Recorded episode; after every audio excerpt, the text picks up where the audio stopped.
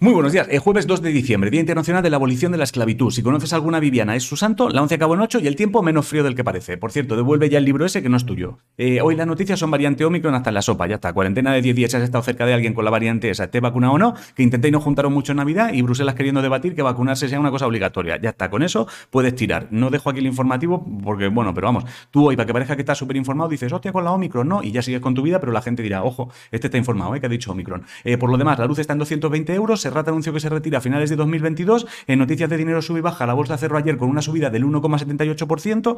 Un investigador llamado eh, Miguel Flores Belver, es español, ha encontrado uno de los motivos de la ceguera producida por la edad y eso mola porque permite investigar en dirección a detectarla antes y poner remedio. Y en Chile han encontrado una nueva especie de dinosaurio acorazado, o sea, un dinosaurio rollo eh, nécora, como bogavante, o sea, el Necorasaurus, ¿vale? Se llama de otra manera, pero el Necorasaurus. ¿Es menos importante que lo de la ceguera? Obviamente, lo recordaremos más, sin ninguna puta duda. En balonmano, las guerreras ganaron, en Lugo empieza hoy el campeonato de futsal femenino, es como la Champions League de fútbol sala, pero en femenino. En tenis se han cancelado todos los partidos y campeonatos previstos en China hasta que se demuestre que una tenista que ha declarado haber sido víctima de abusos por culpa de un exmandatario chino está a salvo. Y en baloncesto el Real Madrid juega contra el Maccabi Plaitica Tel Aviv. Lo he dicho que no te lo crees. Y creo que empieza una movida de deportes en la nieve en Eurosport. Y el Barça no jugará en el Camp Nou la temporada 2023-2024 porque lo estarán reformando, ¿vale? O sea que si vives cerca, taladritos que vas a tener en casa. El arquitecto Oriol Boigas ha muerto, el actor José Luis Gil se está recuperando en casa de un infarto cerebral que sufrió hace semanas. En Sevilla tienes una exposición sobre la edad de hielo en el Caixa Forum, en Barcelona una inmersiva del personaje Frida Kahlo, que he leído que está bien, y si eras muy fan de Berlín en la Casa de Papel, ayer se confirmó que habrá un spin-off suyo, ¿vale? Spin-off es que harán una serie